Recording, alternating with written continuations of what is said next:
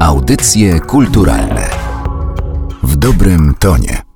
Coś, co jest nieprzyjemne, co wywołuje w nas niemiłe skojarzenia, określamy jako przykre. Mówimy więc, że czyjeś zachowanie było dla nas przykre, że ktoś doznawał przykrego uczucia albo miał przykre doświadczenia. Dawniej jednak, jeszcze w XV-XVI wieku, przymiotnik przykry łączono z zupełnie innymi wyrazami. Mówiono na przykład przykry brzeg wyspy, przykra góra albo stąpienie z gór na Dolinę Jerychońską jest bardzo przykre. O górze czy brzegu nie powiemy, że wywołuje nieprzyjemne uczucia. Przykry tutaj znaczył zupełnie coś innego. Był tym, czym dzisiaj jest stromy, spadzisty, urwisty. A zatem przykry brzeg wyspy to spadzisty brzeg, brzeg, który trudno pokonać. Znaczenie to wiązało się z pochodzeniem przymiotnika, jeszcze w języku prasłowiańskim. Prasłowiański wyraz, którego kontynuantem jest nasz przykry, znaczył dosłownie przycięty, przykrawany. Tam jest przedrostek przy i właśnie czasownik, który no, na dzisiaj można by przetłumaczyć jako ten element, który też jest w słowie przykrawany. Dlatego w najdawniejszych właśnie polskich tekstach czytamy o przykrych górach czy przykrych urwiskach.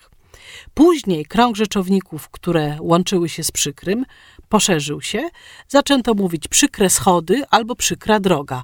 Opisywano w ten sposób drogę albo schody trudne do przebycia. Tak jak przykra góra, czyli góra stroma, jest trudna do przebycia.